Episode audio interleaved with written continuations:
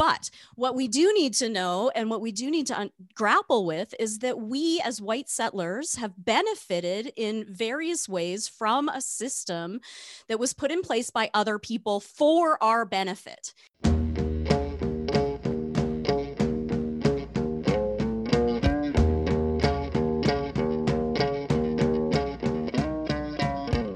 Forgotten Corner podcast would not exist without our listeners.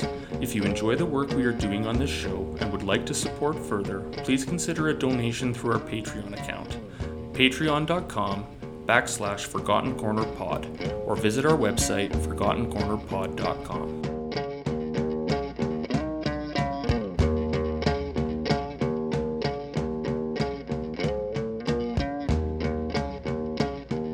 Welcome back to the Forgotten Corner podcast. We are proud members of the Harbinger Media Network. You can check out other podcasts like ours by visiting the link that we will share in the show notes. I am Scott Schmidt, your co host, alongside Jeremy Appel, the very attired co host. How are you today? Hi, um, I'm good. I'm tired. Um, didn't get a lot of sleep last night. Um, had a a prior obligation uh, late at night and so I only got a few hours sleep. And yeah, did you wait until that time of day to like you just stayed up till three fifteen and then because you could have just gone to bed for a couple hours. I could have, but I didn't. Uh, my sleeping pattern is really like erratic these days. So, um, yeah, yeah. Anyways, uh, let's get on with the show. Okay. Start the show. Jesus. Roberta, Lexier, doctor. Back like that was a very how are you today? Um, I'm I'm okay. I I'm a little burnt out and a little tired also. Um, I also, as we're sitting here at the beginning of this, would like to take an opportunity to apologize to my mother, who I know listens to this podcast, for not emailing her back at all. I'm so burnt out. So um, wow. just using the podcast as a way to love you, mom. you're a shitty person. That's where That's I'm what at, you're right? trying. You wanted to use part of the show to announce that you're just a shitty daughter. A shitty daughter, yes. I email your mother out. back. I'm sorry. Just want the record to show. You did email her back? Yeah, I email your mother. I email. I. We, I wish she would t- like if she's listening. I think she has my cell phone. She should text me more instead of emailing me because then I'd like see it. She seriously the... texted me. I don't think. No, no. She emailed me to tell me that she texted me, but the text never went through. And so she emailed me again the thing she texted me originally. So I mean, you're not getting a text like, from maybe mom. she emails because she doesn't want you to reply right away. She's like, I don't want to get in a conversation, so I'm just gonna say what I want to say and hit send. That's actually not a bad idea. I'm gonna start emailing people I don't want to like hear back from right away. Yeah, exactly. So we recorded this a couple of weeks ago, but it is what it is. I don't think that the subject that we're going to touch on today is ever going to really dissipate if unless we let it again. Um, and I don't think we're specifically maybe going to focus entirely on the actual event, which was the discovery of the remains of 215 Indigenous children at the uh, on the grounds of the Kamloops residential but, but by the time you're listening to this, there are probably going to be more uncovered. Well, this is the thing, like the yeah. the the latching on to the 215 number, I thought was interesting from the beginning because I don't think that that is necessarily like an automatic number that we know for sure. The other it's thing, the tip too, of the we, iceberg. Yeah, and we talked about this uh last week or a couple weeks ago when we had David Moscrop on, and I was saying like you just kind of feel like everybody's you know really paying attention to this right now and it's ooh the kamloops 215 and all this and it's like then you see a story and you're like well two years ago there was a story about 15 kids found in saskatchewan right at uh, the i wouldn't even try to want to or want to try to pronounce the name of it but there was a residential school in east central saskatchewan and it didn't even close until 1997 so while i was like learning whitewashed bullshit about like the history of of how everything went down between settlers and indigenous people and while i was not at all learning about residential schools and thinking like and, and living in a place like regina so like i'm going to back that up, like grew up in Regina, Roberta grew up in Regina. There's a um, significant population of Indigenous people, and and uh, like our environment was just racial. Like it was racist. Like the one that we grew up in just the way people talked uh the things like that you the, the just the way not to sit not not outing you know parents or or teachers or anything like that. It was just the environment was like that. It, it just it was. And it was uh um looking back like a very problematic way to to grow up. And uh while we were learning that things like uh well we I didn't steal their land. This was a big thing that you heard growing up, right? Like I had nothing to do with it or whatever. Or they have every opportunity to be blah blah blah blah blah. They don't pay taxes, right? This Aren't was they still lucky? right, and and free schooling and th- so all these things that we were like fill, getting our heads filled with growing up.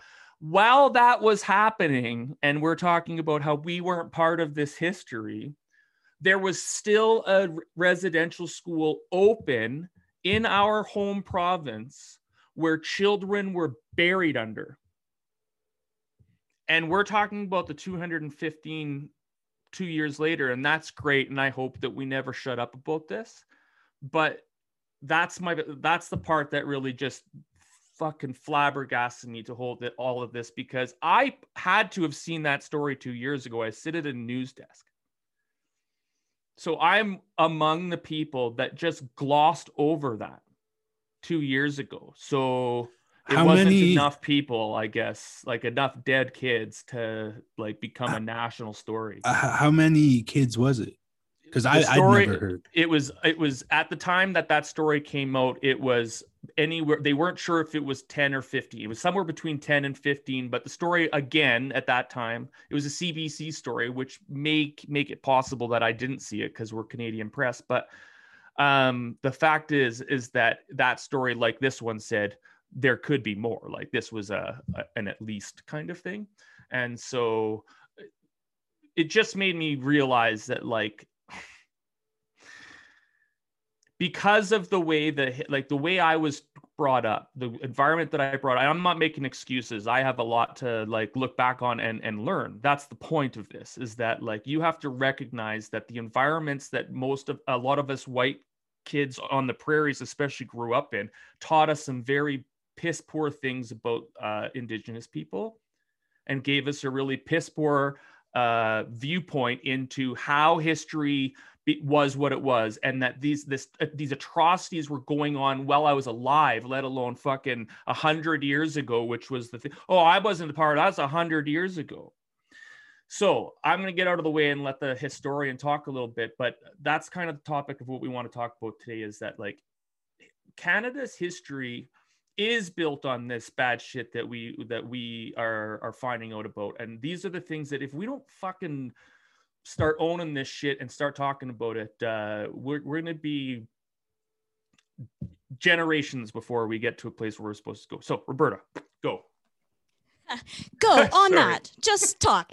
Um, well i think you know there's so many things things to say here but what i want to start with is that i think it's a responsibility that we as white settlers have in this country to talk about and address these issues. I think it's i mean we could easily have said you know this isn't really our place to talk about this. We should leave space for indigenous peoples to to control this conversation which i think is incredibly important um, that indigenous peoples have the space to talk about their experiences and to, to flesh this out. But I also think that there's a responsibility that we have um, to address these issues and to confront our own um, our own upbringing, our own education, and and realize how little we actually know about what happened in this country. Because, you know, as Scott said, we we learn this as if it's ancient history, um, and it's not. But we also learn that history completely wrong. Um, and you know, I I wanted to uh, maybe I'll do a, a professorial sort of thing and, and throw out a question to you guys and ask first off, um, you know, what did you think so how were you educated about indigenous people through the high school system? Um, how what did canada look like at the time Canada was created, according to the education that you got. Um, Jeremy, I know you were educated in the big metropolis of Toronto a bit later than us, so maybe you got Yeah, slightly different. But I'm, I'm intrigued about Well, this. I, I was educated at a, a private Jewish day school, so what we were, uh, so I was taught that I was indigenous to uh, the Middle East. Uh, in in terms of residential schools, I don't remember when I learned about them. I mean, obviously they taught us something because there was like sort of we had our like Judaic studies classes and then our normal classes. And so they must have taught us something in our normal classes. I don't remember but I remember growing up, I always thought the indigenous um, history material was just boring, and I, you know, I didn't care um, until I got much older and sort of more exposed to different perspectives and, I don't quite remember when that is. I also switched to public school midway through grade 11. So I think there may have been some getting lost in that. So I, I mean, basically, I'm I'm not the best person to ask about that because I don't No. really remember. Well, you kind of are a good person to ask. That's the point she's making. Yeah, fair like enough. I don't think I don't think white settlers are learning very much about this at all. And and I went what 13 well, yeah, and 14 if you see the uh, new Alberta curriculum, they won't Right. be learning anything. but I mean, at it. least there ta- at least there's some point in there, and there Yeah. like when we were we were just talking about how like in in in Regina, uh, there was a lot of just a lot of the the talk from white people was always like, well, that was hundred years ago, and blah. blah. Uh, and now that I'm sitting here thinking about what I learned in school, it really we really were taught just the ancient history of it all. Like everything that we were taught in school was a hundred years ago or, or like I Roberta, when was Louis Riel and and and that guy? Because that was like the kind of thing that we learned about, and the and when you learned about it, it was like the Wild West ago, right? Like that's how the mindset was taught to you. Like everything we were ever taught in school growing up was like, if you were taught about a problem or something that it, it's a resolved issue. Like yeah women at one point didn't vote but they can now and everything's fine. So if since 1920 they've been equal right? That's the kind of way you you learned in high school. Am i on right roberta Yeah, I mean, absolutely. So I guess we should say first off that, you know, high school social studies slash history is not the kind of history I think we should be teaching kids in just a, a general sense of, you know, it's often names and dates and kind of boring history in that sense, instead of what I do of history, which is understanding large um, systemic changes and big movements. And you don't need to memorize dates and all of that kind of stuff, but also that it's all set up as kind of this this ancient problem and that there's this this real narrative of progress that we've just been on this constant stream of progress you know starting in the you know ancient days um, moving forward um, to today where everything is great and we live in a great country and that was really the the narrative i think we got in high school and before that is that Canada is a great place. Um, it has a good role to play internationally, and I bought it. I mean, I was I would say I was a Canadian patriot. I love this country, and I, you know, there's lots of things to appreciate about living here. There's many places I wouldn't want to live, but I think we've also received such a false history that we don't even understand what this place is. And so, I mean, the reason I asked you what you learned about Indigenous people is that you probably learned nothing about Indigenous people. Um, or at least if you did, it was that one, Canada was empty land when Europeans arrived here. You know, Jacques Cartier gets here, he sees a couple Indigenous people, but that's kind of it. There's not really anybody living here. Two, that, you know, the indigenous people were, quote, savages who had no civilization, no advanced um, technologies of any sort, no kind of worldviews that made any sense. Um, and, uh, you know, three, there was some uprisings. Louis Riel, you mentioned in um, 1885. which by the way was yeah 1885 yeah 1885 in Regina, which is why we learned about it. You know, um, that's where the final trial took place, and we'd go watch like I didn't know reenactments. that. Yeah, reenactments of the trial of Louis Riel. We got to and watch And then they that. hung him and They'd hang him I like you thought that got to play the Manitoba. jury. No, uh, so the second re- rebellion is in Saskatchewan Oh, um, and at Duck Lake. And so he's actually killed in Regina. Um, and so, like, we would kind of go like Che to these.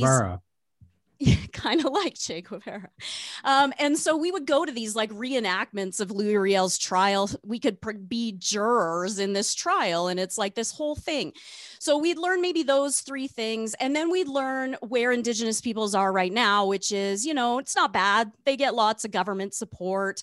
Um, the government has these treaties that they've done. Um, you know, it's fine.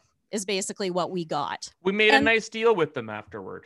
We made a great deal. We we came over here and we said we'll trade you all this stuff in perpetuity for this land. Easy, nice trade, right? Like this sounds good. And the problem is not one of those things is true. None of them. The first is that Canada, which is we I mean it's even problematic to talk about it as Canada because that's a very modern concept. But it wasn't empty. There were lots of people living in this territory when the Europeans arrived in the 1500s. Um, it's estimated that there were more people living in the Western Hemisphere than in Europe at the time Columbus set sail. Millions of people inhabited this territory. But what happens if you want to expand your colonial empire and you get to somewhere and there's already people living there? That might be kind of a problem. And so you have two options. One is to say they're not actually human. And that's what people did to the people throughout Africa, turning them into slaves and into property, also indigenous peoples elsewhere, but basically say, okay, they're not human, they don't deserve any rights. So that's fine. We can just go in and take them and their land. Or we say they just didn't exist at all. We just say, look, this is an empty land. And they literally referred to this as the empty land, right? It was like, there's nobody here. We can just have all this wonderful stuff that's around. So good thing we did both, is what you're saying. Like this is what we have a nice mixture of both of those ways to handle that. 100% Canada did, or what became Canada, did a really good job of both of those things of dehumanizing people and saying they're only property, they have no value as human beings. And secondly, saying they don't exist at all. And then the fact that they actually did exist, but we were saying they didn't exist, meant we actually had to make them not exist. So that meant actually killing a lot of people. And there was a massive genocide that happened in those early years. It's still ongoing. We can have conversation about that. But there it required the argument that Canada was a place we could just come and settle required all of these steps, dehumanizing people, arguing it's empty, and then when you discover it's not empty, making it empty, somehow getting people off the land. And I think that's in a really important way to understand the early beginnings here that none of those things at the core of, of the the original settlement of this land by Europeans are actually real. They're all a lie, and they all led to the massacre of, of millions of people. I just as I'm listening to you talk, I I try to I'm trying to go through conversations that I have with people and other settlers that you know, and uh, it's just the way that we you know like I remember having this op- feeling or this opinion, and I don't know where I got it, but that like Canada, yeah, Canada stole land, but we didn't do it. We were nicer about it than the Americans. Like the Americans slaughtered people, and we didn't really do that. And right, like, the trail this was the way that like and I, I apologize for where that opinion got from that's why i say like you are a product of your environment and like reju- uh, like i don't i it would be ridiculous for me to sit here and say that i grew up a white kid in in middle class prairies that I didn't grow up around racism or have some opinions that were racist myself without even knowing that they were, right? And so, like, you sit back now and you think about some of the things and the way people talk, like, it just, of course, that's how, like, you you went away thinking about that stuff. But I, all of these justifications that existed like well it was 100 years ago or i my i i didn't steal their land or or that we didn't even there what do you mean? We didn't at least we didn't kill them. Uh, right? Like the, the the lies and the and the nonsense that that exists. And so like we're sitting here in 2021 and we're talking about like when what grade we sh- we should start teaching about residential schools and like that's a that we we need to start that as early as possible but like we're not that far removed from not talking about it at all, which is a Well, yeah, thing to think. yeah, I think that's an important point to um, emphasize that it's such a it's such a big part of like Canadian national identity that we're this like kindler, gentler version of the states. I mean, just you know, and and this is sort of perpetuated by like American liberals like Michael Moore and you know others um, that you know it, but but also just this image of you know like dudley do right like the the kind friendly mountie who you know uh wears that hat and the funny red outfit and rides on horses and totally whitewashes the reality that the rcmp were created as a genocidal force to protect white settlers while they expanded our our frontier. Um we just didn't call it that right? Yeah, I mean, this is big part of the problem and a big reason I think we have such backlash against discussions of these these real problematic po- moments in Canadian history is that Canadians like to pretend that we are some sort of higher moral um, force in the in the world. I mean, we talk about it all the time on the global scale. You know, we're the middle power peacekeepers. That's how we define ourselves. Um, and then in this historical sense, we we pretend that we had a a much kinder, gentler kind of colonialism. And in some cases, maybe that's true. I mean, we didn't have, as Jeremy mentioned, the Trail of Tears, where, you know, uh, uh, hundreds of thousands of Indigenous people were um, forced across the entire continent and died along the way. Um, but we had this exact same policies and principles at play in, in, trying to establish a country on territory that was already occupied by other people. And so I think we have to think about these in really important ways. Um, for one thing, you know, uh, the treaty system was entirely set up as a way to clear Indigenous peoples off the land to make it available for resource development and settlement. And so the idea, I mean, there's so much we could talk about with the treaty uh, negotiation system, that there was misunderstandings. Um, there's entire worldview misunderstandings at the core of these, these issues. But anybody whose family came and settled on the prairies, for instance, has to understand that that land that you lived on, that those sections of land that you received, your family received for $10 um, back in, you know, 1910 or 1920, that was land originally occupied by indigenous people who were forced off of it by treaties to start with. And then, as Jeremy said, by the Northwest Mounted Police that become the Royal Canadian Mounted Police.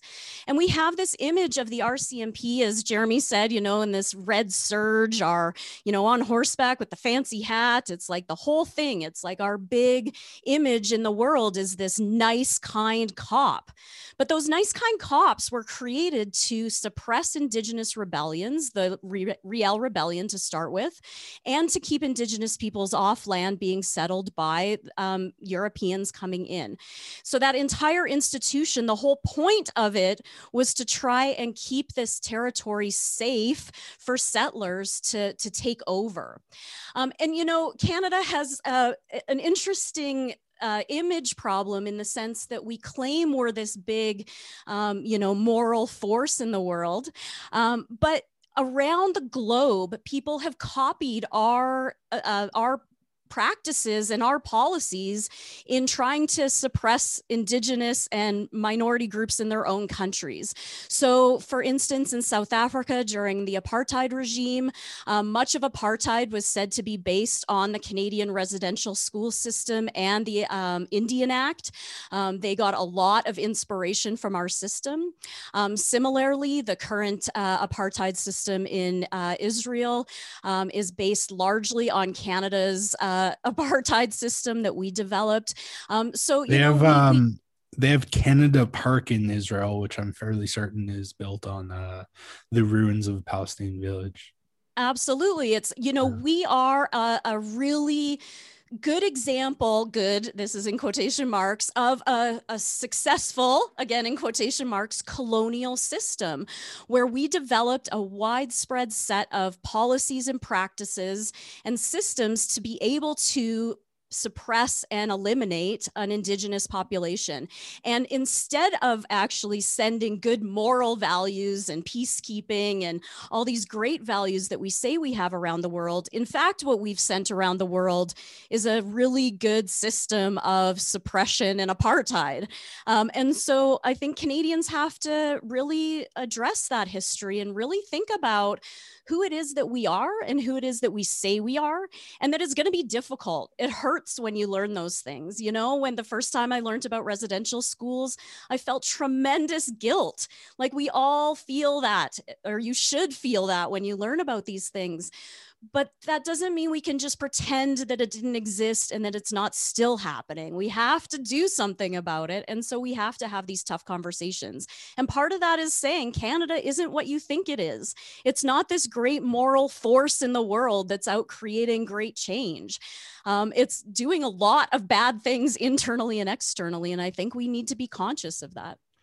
And I think pe- people so often draw the line at personal guilt, right? That's where they have this. That's where the conversation kind of gets stopped sometimes because you're like, "Well, fuck, I didn't do, I didn't do anything." It's like, listen, man, no one's telling you that you can't be thankful for the fact that you were born into a country where, like, you have it pretty good.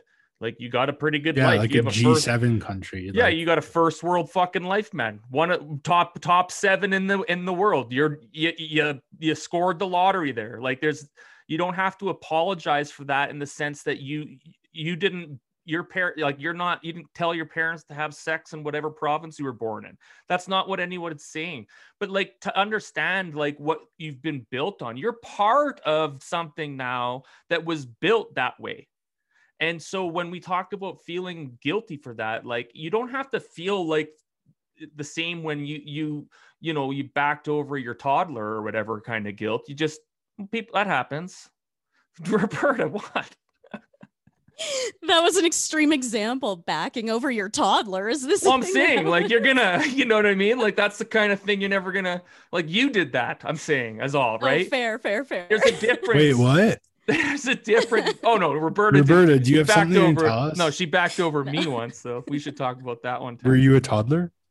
no Yeah. no absolutely not i was like a I A acted like a toddler sometimes though, and I You was like 17. Yeah, you still do. over me. Anyway, point. I think the is- guilt thing is an important Yes. thing, though. It's that, you know, uh, you're, you make a really important point, which is yes, I personally did not do any of these things. I did not personally set up residential schools. I did not personally perpetuate residential schools. I did not bury anybody in a mass grave. There is nothing I should feel guilty about that for. But what we do need to know and what we do need to un- grapple with is that we, as white settlers, have benefited in various ways from a system that was put in place by other people for our benefit. It's intended to benefit Correct. us, it still does benefit us. And we need to grapple with what that means. Now, in some cases, that might mean actually giving land back. That's a big movement that's happening right now, the land back movement. you should look into Ro- it. Roberta, uh, can you tell us? I don't mean to interrupt you, but I think it is important because I think there's a lot of misunderstanding and misconceptions of what land back is, um, including among people like me who, you know, generally are generally supportive, but don't really know what they're supporting. So, can you tell us and our listeners what land back is, and then you can continue.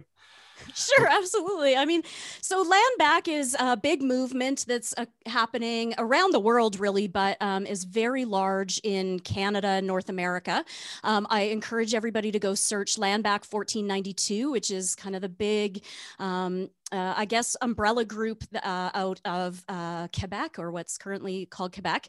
Um, and basically, the argument of land back is that um, Indigenous people's land was stolen um, and that that land should be returned to Indigenous people. Now, most Indigenous peoples would understand and um, don't think that this means that we're all just going to get booted out of our houses. Like we're not nobody's coming to your house to take it back. That's not what they mean by land back.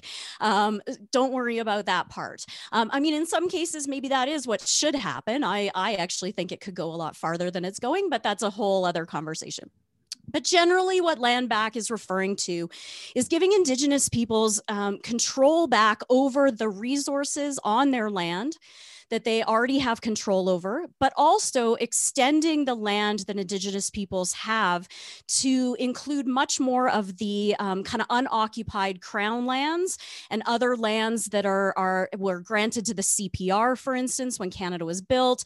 Um, a lot of the kind of empty quote uh, lands that are are kind of used for resource development and uh, mining and uh, lumber and all the kinds of um, big open space land chunks that we have in this country for resource development. And so the basic idea is that we try and give back as much land as possible um, to try and recuperate um, and make up for the land that was stolen. Um, but it doesn't necessarily mean that we all are getting booted out of our houses that were on Indigenous land.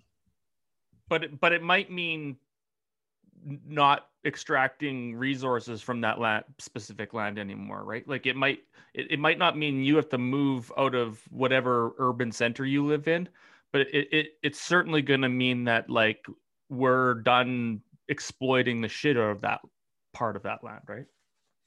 Right better, absolutely yeah, I mean, so part of it is like so in urban centers where this happens, um, mostly it's it it turns into um, ways of trying to control that region in much more sustainable and um, and sort of culturally driven driven ways. So we've seen this happen um, in BC, for instance, where with um, so many um, there were no treaties signed in British Columbia, and so all of that land was unceded territory, and so most of our land claims um, complaints or, or trials that are going through the system are in BC because the land was never actually given up.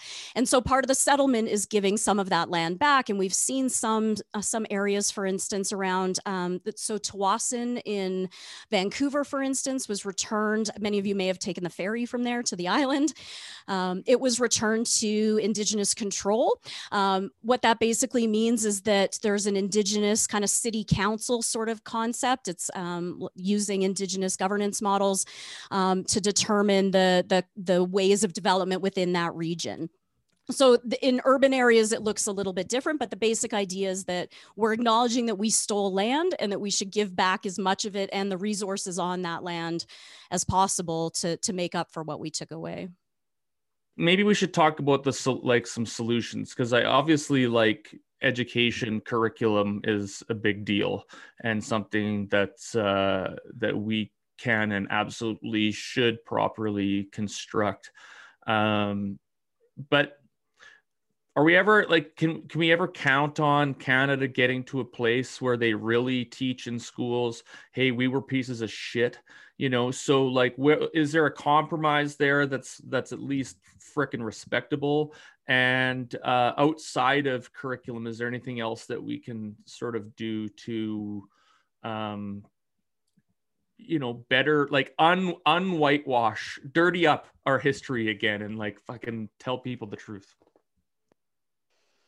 Yeah, I mean, I think the the the real solution to me is Canada and Canadians and everybody who uh, considers themselves part of this territory, um, really grappling with the difficult history that we live in. I uh, that we live with. I don't. I don't really see why we need to have a, a clean past to appreciate who we are and and be a good country going forward. Um, our patriotism doesn't need to be based on the idea that we were a wonderful, ethical, moral force in the world. It can easily be based on something totally different, which is that we were assholes. We did some really terrible things. Indigenous peoples are one, but we could talk about so many others um, around other racialized groups, but also many, many others around the world and in Canada.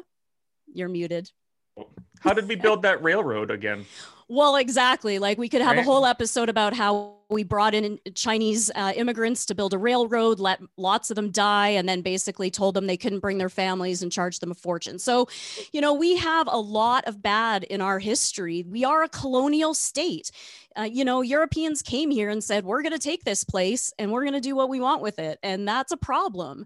And so the first step, I think, is to say, yeah, we did some really bad things and to acknowledge that honestly, not just in some sort of like, we're going to lower a flag for a day or two, or, you know, we're going to have a moment of silence or, or, or put out an apology, but actually acknowledging what that means to have done those things in the past. Is there a way that Canada, and I'm going to ask you guys, this might be the perfect people to ask, is there a way that Canada can kind of take a page out of Germany's book in a sense? Because I believe you would agree with me too that they've done a lot better job as a country of, of owning their shit in in the past 70 years than than Canada has. Like they don't sweep Hitler under the rug in Germany, right? They kind of wear that badge of like and they don't forget it. And it, they also don't build statues uh, commemorating him, which uh, you know, according to some people, I mean, how how did they learn about that dark? how, how do we even know who he without is? statues? Haven't yeah. we all forgotten who Hitler is? There's no statues to him. I know that's also another episode we could do all about statues, and you should have my friend on to do that, Sean Carleton. Read oh, all his stuff. You it's did an advantage episode on that, right? Yes. Yeah. That was good. Um, and like yes, yeah, so Germany has lots of problems and lots of issues. I don't want to pretend it's all great. In fact, uh, they have, uh, you know, they just discovered massive neo Nazi regimes within their police force, which is not surprising. Again, these are forces used for those purposes. Um, but I think they do show that you can own your history and move on. That, you know, we don't, like I said, we don't have to base this country on this idea that we were all so great. Why don't we base it on that we did some really shitty things and we learned from it and we're trying to be better? That to me actually sounds like a really good patriotism of, yeah, we were kind of dicks, but we're into this self healing and self betterment um, as a nation, and we're going to move forward with something. And so I think, you know, for me, the solution is first education and really, really acknowledging and grappling with what it means to have done these things in the past, to really acknowledge them. But I do also think that there are major structural changes that we can make that would really address a lot of these problems. The first is partly an ideological change, which is to understand Indigenous peoples as sovereign nations and to treat them as sovereign nations rather than as internal um, kind of municipal government level of of peoples. And so to understand that we're having a relationship with indigenous peoples like we're having a relationship with the united states or with japan or whoever they are sovereign nations. Now it's complex because there's so many different groups who have all sorts of different histories and experiences with colonialism and cultural backgrounds but they are sovereign peoples and we need to treat them that way. And that means dealing with the Indian Act. Um, it means dealing with reserves and with uh, crown lands that have been been taken and dealing with some of the land back issues. It means making sure that services are available on those reserves. Um, you know, it's a horrifying reality that um, so many reserves in this country don't have clean drinking water. Um, you know, Canadians should be horrified by that. Imagine if you know Medicine well, Hat didn't have clean drinking water. People it wouldn't would last very shit. many seconds. It, it wouldn't last very many seconds seconds. And, and yet we have election after election after election where we promise to bring clean drinking water. We promise, we promise. And yet here we are decades later, some of these reserves still don't have drinking water. this is not how we should live. That, right? Singh made a good point about that a year ago or so, a couple years ago, talking about that. Like, how long would this be a fucking problem if it was downtown Vancouverites without drinking water? We it cannot accept this within our country. Week wouldn't last right. the week. I mean, we, we lose power for an hour and we're like, fucking city, like fix it. We we do not give to indigenous people what we demand from our own selves. Like that's pretty embarrassing. I don't know about jurisdiction there though. oh God, the jurisdiction problem. Yeah, Jagmeet Singh just doesn't understand jurisdiction. Apparently not. And then this is where we get into like it, right? Because we just then start picking and nitpicking on stupid bullshit like jurisdiction. Who cares? There's communities in this country where people can't drink the water coming out of their taps.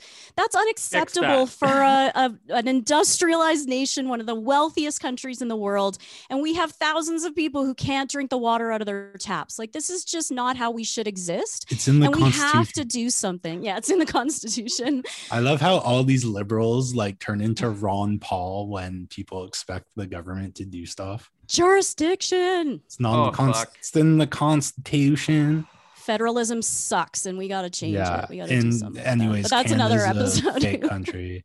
Canada. So okay. So Jeremy just said a really um, big statement, which I think It's is hard to- for people, which is Yep. that Canada is a fake country, um, and this has become a very common refrain, especially on the left, I would say, among progressives, um, really trying to grapple with this history to say Canada is fake, and it really bothers people who are patriots who think Canada is a great country you know? It's hard to hear that your country's fake.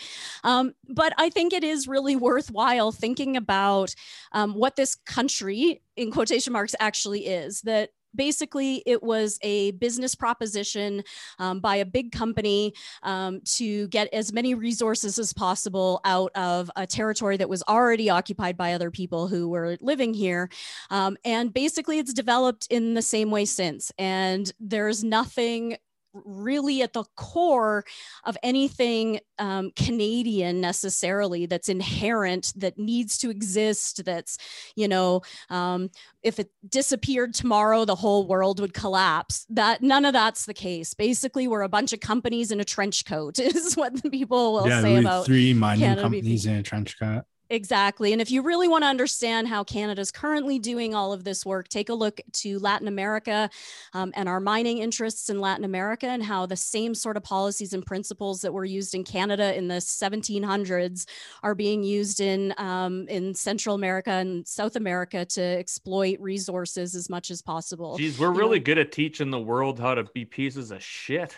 Well, and Yeah. we're actually doing that. It's not even we taught them to be pieces of shit. It's our companies actually going down and stealing all of their Uh, resources and, I and wa- doing terrible things. Yeah, and, and I wonder if that has anything to do, and I'm sure it doesn't, with um, our support for attempted coups in Venezuela and successful coups in Haiti and Completely Honduras. unrelated, Jeremy.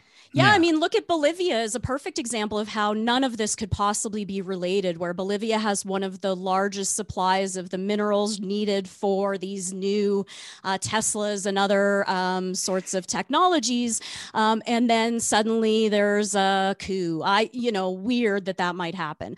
And, you know, these are the things we have to look at is how we are exporting these values as well. And I really, I mean, I know we're, we're going to cut it off here soon. I think we, we probably should, but I want to encourage everybody if you're interested in learning more, there's a really great book out there by Tyler Shipley called Canada and the World.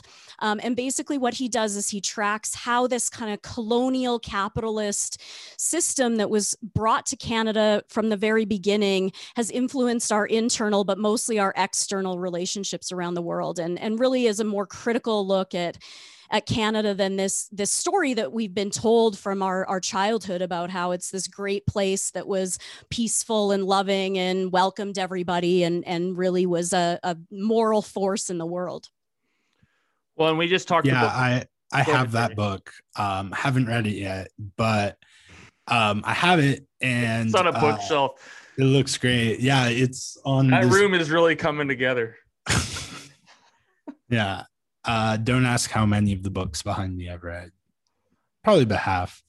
That's Um, bad. That's better than I would have had done. yeah, or like forty percent. I don't know. That I'm just spitballing, but um, Maybe it's time for a Forgotten Corner book club where we actually read these books and we then I force you to actually read them and we should do a talk about We them. club. should. Let's do the awesome. Shipley we'll do book. like, but we'll do like book reviews on the show.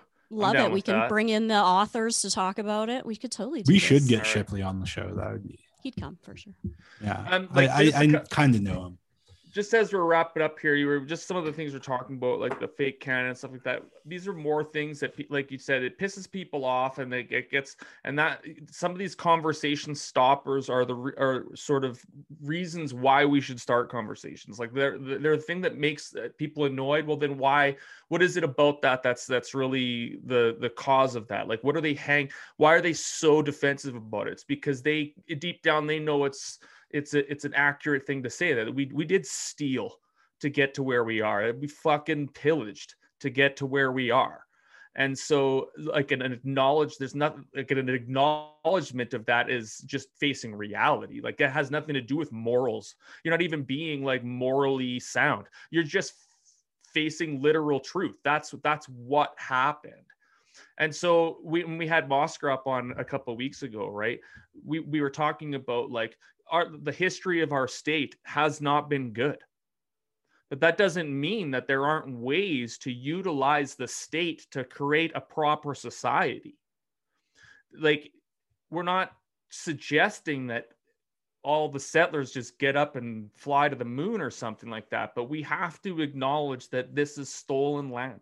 We have to acknowledge that and make uh, uh, like reconciliation with that, with the people that we did that to before we can move forward. And together, as as as a society, we could build a society that's good for everyone. We really can do that but it starts with acknowledging that we've never tried and, and it's never been about that. And canada just isn't the peace loving eh, it's it just isn't. And it's okay to acknowledge that because it's the truth. And that's very important. Jeremy any final words? Uh well just I, I guess I would I, I would generally conclude by saying that Canada's not the country we've been raised to uh, believe it to be, and that we need to um, put pressure on our elected leaders to make it so we have a elementary school curriculum that does better than what you were raised with and what I was raised with which uh, you know it sounds like it wasn't wasn't much of an improvement on uh, what you were learning in elementary school right. you know uh, I don't want to make you feel old but like, no no it's okay uh, I am know, old 10 years before me mm-hmm. and yeah, I mean the I, I would also emphasize that the new Alberta curriculum in particular uh, needs to be, uh, in the words of Jason Kenney, put through the shredder, as he said about the past curriculum, which would have been an an improvement, maybe not as much as it should have been, but by the standards we have now um you know we can't we can't right? just teach kids about residential schools starting in grade five like not you, now we can't. I mean not, yeah and i not mean now that their own age group is being found under the desk that they're learning in. You know what i mean? Like yeah.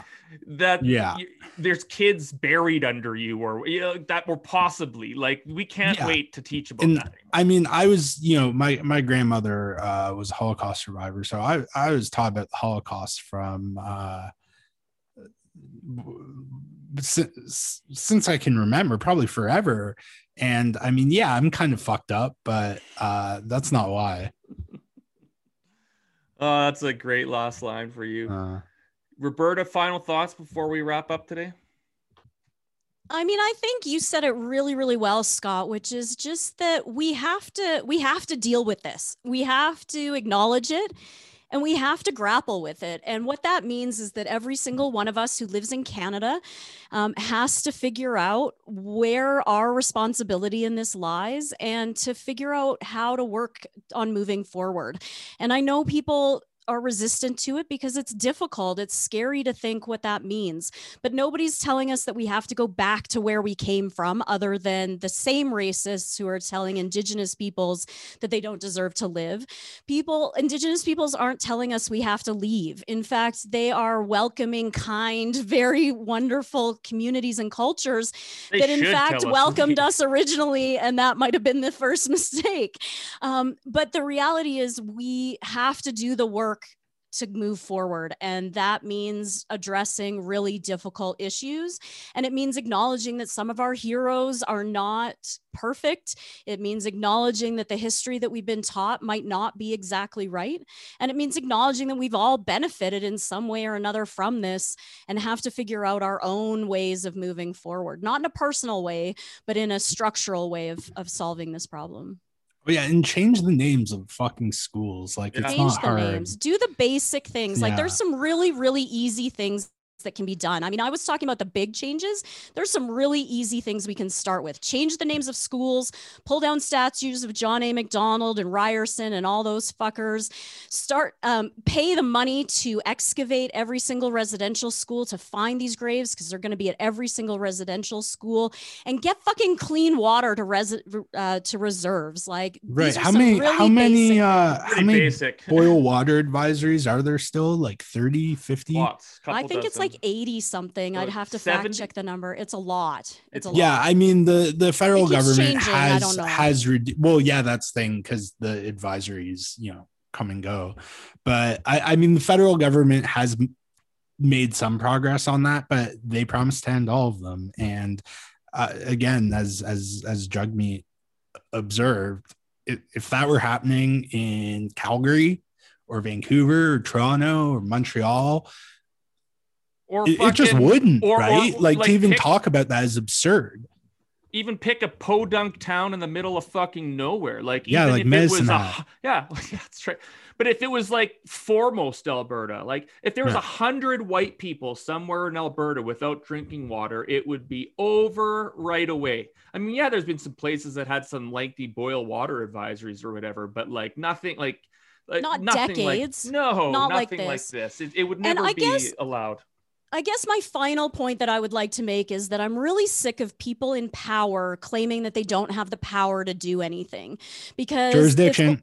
You they have the power to make a difference and it's time to fucking stand up and do it um, and stop claiming jurisdiction. It's time to just if you have power do something about it. Um, use it in a positive way and stop claiming you can't do anything about it because they promised boil water advisories would be over and to claim they can't do it is ridiculous. Um, they can do it they're Yep. building pipelines to nowhere they can fucking clean up water it's fine do it's it not hard. I, enough with the symbolic bullshit, right? Like, do something Yeah. real. Stop Somebody lowering said, flags, clean up the water. It's Somebody easy. said recently, stat- statues were, are not fucking history, but tearing them down could be.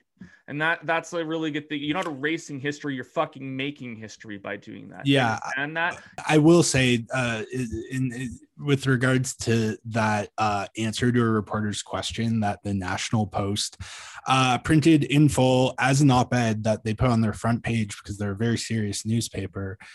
Um, he says, "Well, if you cancel John A. Macdonald, you have to cancel everyone." And I say, "Yeah, sure, let's do it. Do it. Let's get Wilfrid Laurier, uh, Tommy Douglas, uh, the fuck them all, fuck them all. Let's let's. I mean, let's learn from the good and bad they did. Right? Like, no Well, is saying thing. that Nobody's Medicare is bad because Tommy Douglas believed in eugenics. It means we shouldn't venerate these people because they were people who were part of systems that did irreparable damage to vulnerable people and you know it's not i don't think it's hard it shouldn't be hard to separate that and just simply like why do we have people on money like just put fucking i don't know beavers and like animals a maple leaf or whatever. Yeah. I don't even if like who fucking cares? Why do you gotta have a dude? yeah it's makes no sense like it, it crumbles under the slightest scrutiny Well, and I think, I mean, not to open up a whole different can of worms, but it, it shows a lot of our individualistic culture, right? That we are very much focused on individuals and what they do. Um, where, you know, I'm a social historian and a socialist because I don't think the individual is actually the key person in all of this or the key movement in all of this that there are bigger structures and systems in place that we need to understand and analyze. And so like yeah john a. Macdonald is a complex human being. We're all complex human beings. We have good things we have bad things. Um, but to say that he's a hero in any way is ridiculous. He didn't create canada. He among a whole bunch of other people for a whole bunch of different reasons for all sorts of different pressure points created this thing that we call Canada. Like it's it's fine to pull him out of the story. We're still gonna exist. We should have done that fucking. We should have done that well, goddamn but... uh, Heritage Minute one from back in the day where the where the indigenous man points to a village and says Canada. Canada. and that's the that's the whole like we should have done a few of those you you mentioned doing some of those but some of those heritage minutes are just anyway yeah there's an idea the for the other podcast that yeah, is a that is a good positive. Yeah. We, we do we, uh, we got to run. It's eleven. Yeah. Uh, we'll let everybody go. Um, thank you, Roberta, for coming, talking to us about this stuff. I think we'll pick this up again the next time. Uh, this is a good conversation. I think we. Sh- this is part of like we we do at this show, which is imagine a better future. Fucking accept the shitbag past, you guys. It's okay. It doesn't mean like you know what I mean. You can still wave your flag if you need to. You know what I mean? Like if it's a big deal to you to like you really get excited when Team Canada plays hockey or whatever, like keep doing that stuff. That's okay. But it, it just acknowledge the fact that we didn't get here through goddamn uh, uh, by having a party. Okay, we we were shitty about it and that's the end of it. Anyway, it's a time on the show where we want to thank those of our patrons who go way above and beyond everything we could hope for. Nicola D. Nicola, Dave Baumiller, Chris Sturwold. We really appreciate everything you guys do. To the other patrons and listeners, thank you guys so much for tuning in. Uh, really humbles us. Uh, uh, going to plan a couple little things for the summer here, I think, but we're going to talk about that in the next week. So, um, yeah, Roberta, thanks for coming. Jeremy, thanks for being here twice today. Mo, thanks for editing two episodes for me. I love all you guys. I miss everybody. We'll see you next week. Bye-bye. Bye.